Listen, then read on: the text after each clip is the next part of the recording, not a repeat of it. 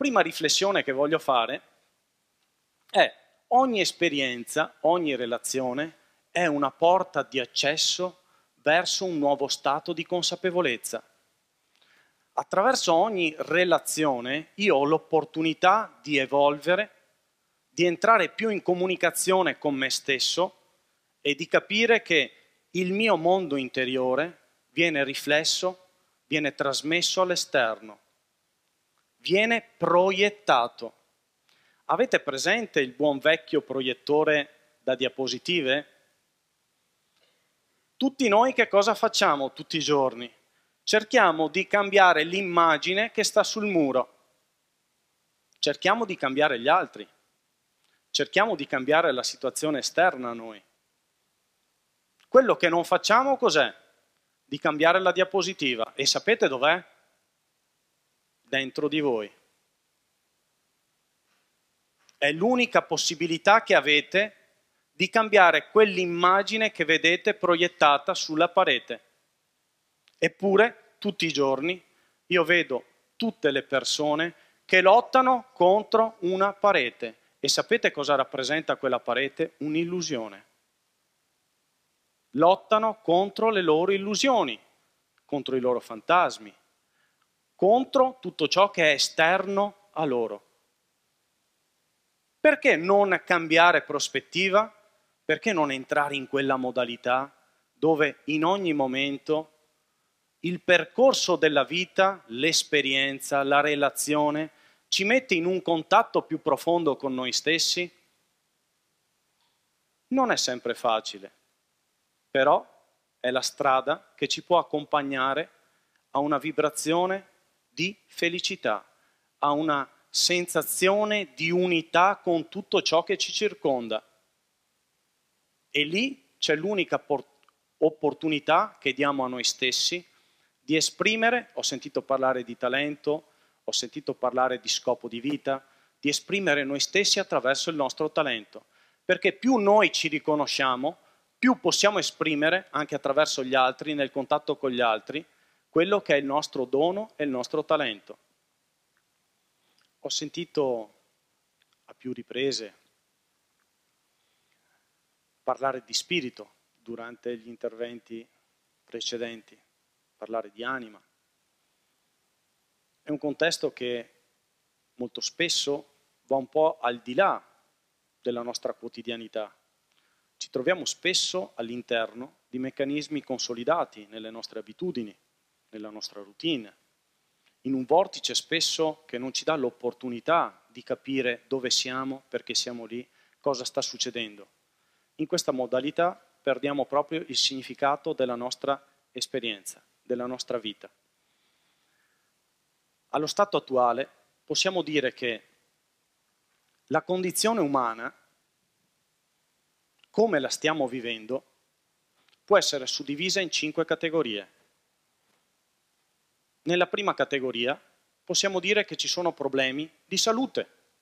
Quanti problemi di salute ci sono attorno a noi? Tantissimi una seconda categoria dove incontriamo problemi di autostima o come chiamo io di autovalore.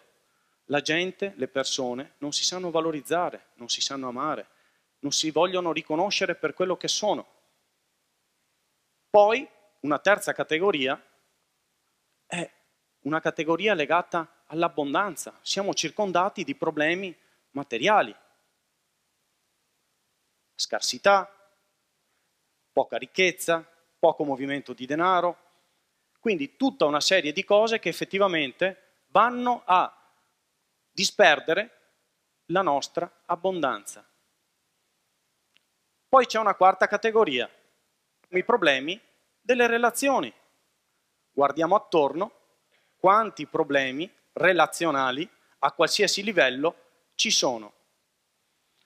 Vi chiedo, in queste problematiche, cos'è che noi facciamo tutti i giorni? In queste quattro categorie noi siamo sempre nel tentativo di voler cambiare qualcosa. Sì o no? Cerchiamo di ripristinare un livello di equilibrio. Che si tratti di una malattia, che si tratti di una scarsità dal punto di vista economico, che si tratti di conflitti interiori che non ci danno la, l'opportunità di cogliere il nostro valore, il nostro significato, cerchiamo di cambiare. Però vi ho detto che ci sono cinque categorie. La quinta è completamente diversa. Ecco perché attraverso la quinta categoria noi possiamo fare un salto evolutivo. E ritorno nel concetto di prima, cambiare paradigma. In queste quattro categorie stiamo cercando di cambiare qualcosa, stiamo cercando di ripristinare uno stato di equilibrio. Nella quinta, e andiamo a vedere qual è, c'è la categoria della gioia. E che cosa fate nella categoria della gioia? State semplicemente cercando di esprimere voi stessi. Lì non c'è lotta, non c'è il tentativo di un cambiamento, non state cercando di ripristinare qualcosa che è stato alterato per mille motivi e che spesso non ne siete neanche consapevoli da dove arriva la causa di quel cambiamento, perché ve ne siete dimenticati. Legge di causa ed effetto semino lontanamente nel mio passato, però quell'onda io non mi ricordo quando si è alzata in alto mare, probabilmente cinque anni fa, dieci anni fa, 50 anni fa o forse qualche vita fa. Quell'onda si è alzata a un certo momento perché ho agito, ho dato forma a un'azione, ho pensato in un certo modo, pensiero, parola e azione che danno forma a un'espansione della mia energia, co-creatori. Tutti voi siete co-creatori della vostra realtà.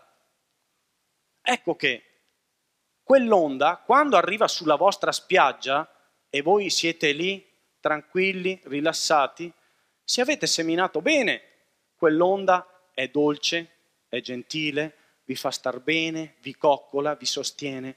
Ma se quell'onda a suo tempo era spinta da emozioni di odio, di rabbia, di rancore, quell'onda vi scompagina la vita, creando tensioni, resistenze, problematiche, tutta una serie di cose che comunque vanno a cambiare il vostro equilibrio. Ecco che dobbiamo veramente fare tesoro di questo concetto nelle nostre relazioni, nella nostra vita e in tutto quello che noi siamo, perché l'amore più grande che possiamo sperimentare è quello verso noi stessi. In che modo?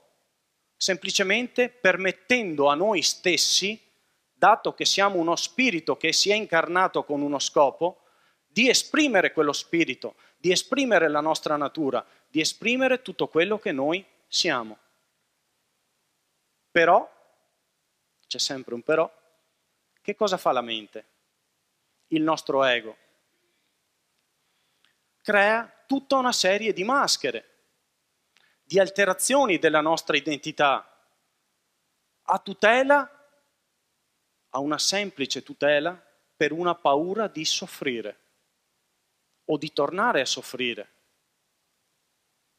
Pensate, io spesso porto questa riflessione, che quando siamo bambini, la prima cosa che impariamo qual è?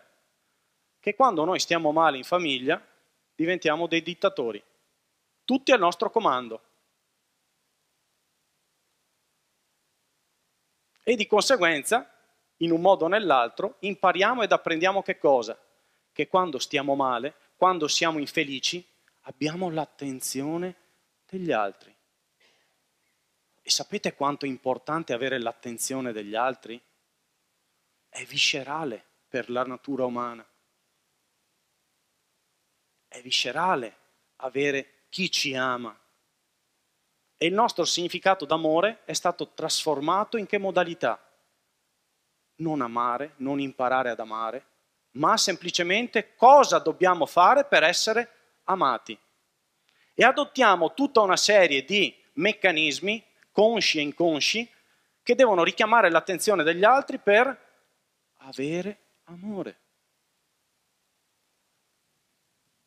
Ecco che imparare ad esprimere, a esternare, a condividere quello che siamo nella gioia, è un grande cambiamento di quello che noi possiamo portare come felicità e amore nella nostra vita.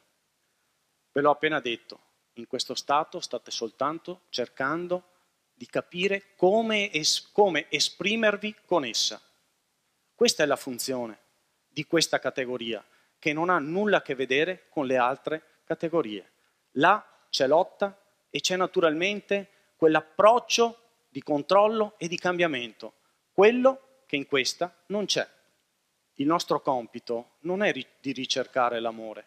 Di suo, se ci riconosciamo per quello che siamo veramente, siamo già amore, siamo estensione di un'energia universale, di una intelligenza cosmica che ha come vibrazione l'amore e l'abbondanza. Il raggio di sole porta per estensione le caratteristiche di chi lo ha generato e quindi prende la vibrazione del sole, della sorgente. Noi semplicemente, proprio perché abbiamo costruito una personalità, dobbiamo rimuovere tutte quelle cose, tutti quei condizionamenti, tutte quelle convinzioni, tutte quelle regole che ci impediscono di riconoscere quello che siamo. Quindi, se dobbiamo veramente confrontarci con noi stessi, il percorso di consapevolezza che ci è dato fare e compiere è quello di rimuovere tutte le barriere che dentro di noi abbiamo costruito contro l'amore. L'ho scritto anche nel mio nuovo libro. Non era una mia prerogativa dirvi cos'è l'amore, perché l'amore perfetto lo vivete tutti voi, al vostro livello di consapevolezza. Non esiste un amore perfetto, perché ogni persona è nel diritto di vivere quell'amore in base alla propria consapevolezza e alla propria esperienza. Però possiamo comunque individuare quegli elementi tossici che in un qualche modo vanno a creare una corazza, una barriera, affinché quello che è naturale che è dentro di noi possa fuoriuscire. Sapete come si dice in cinese natura? Si dice ziran e vuol dire ciò che accade spontaneamente. Noi facciamo parte della natura. Ognuno di noi è un seme perfetto. Ognuno di noi è qua per esprimere al meglio il suo potenziale, il suo innato, la sua pura essenza. Invece, come spesso succede, la maggior parte delle persone che cosa fa? Sapete, io sono una bellissima margherita, ma vorrei tanto diventare un bellissimo tulipano. Perché? Perché quel tulipano mi piace tanto. E quando diventerai un tulipano, che cosa vorrai diventare? Ha una bellissima rosa.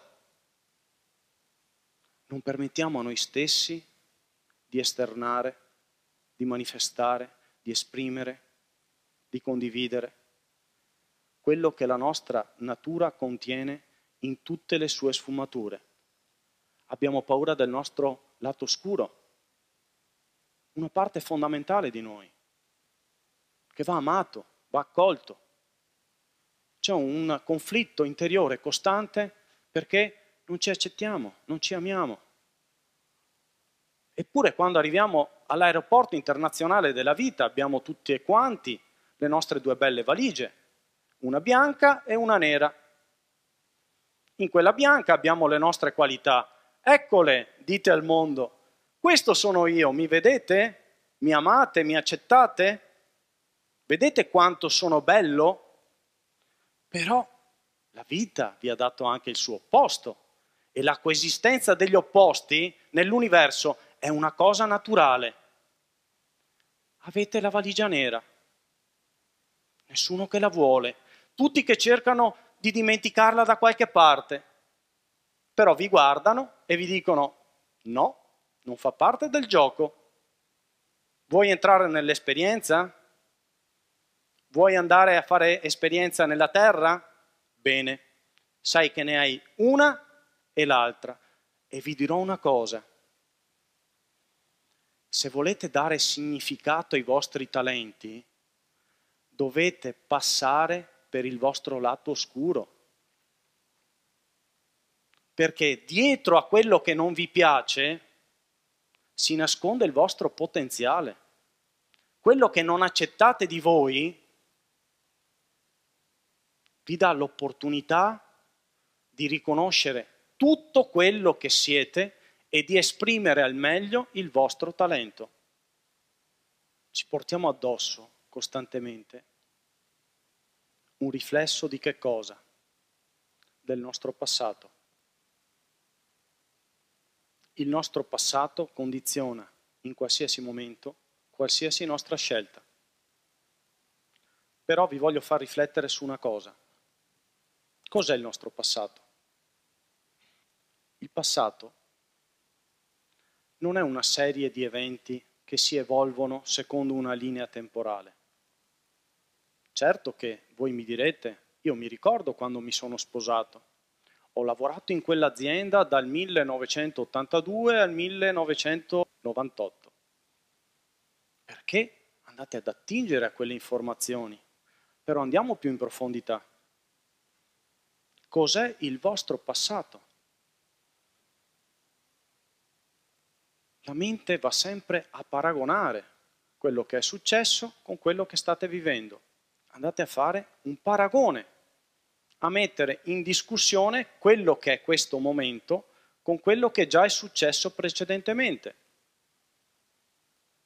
E se le cose non combaciano, non collidono, comunque voi siete in grado, ad un, in, ad un livello percettivo, di fare una scelta. Per una persona è difficile farlo perché il suo passato la definisce o almeno così crede. È una nostra credenza, una nostra convinzione che quel passato comunque ci dia una personalità, ci identifichi. Quando la coscienza è repressa, quando di base la coscienza è ignorata, oscurata dallo sporco, dalle vecchie credenze, dai vecchi residui, allora la vita diventa molto complicata, perché andiamo a bloccare quello che è la nostra naturalezza, la nostra essenza. Il passato non ha nulla a che vedere con un fatto specifico. Ho portato due immagini.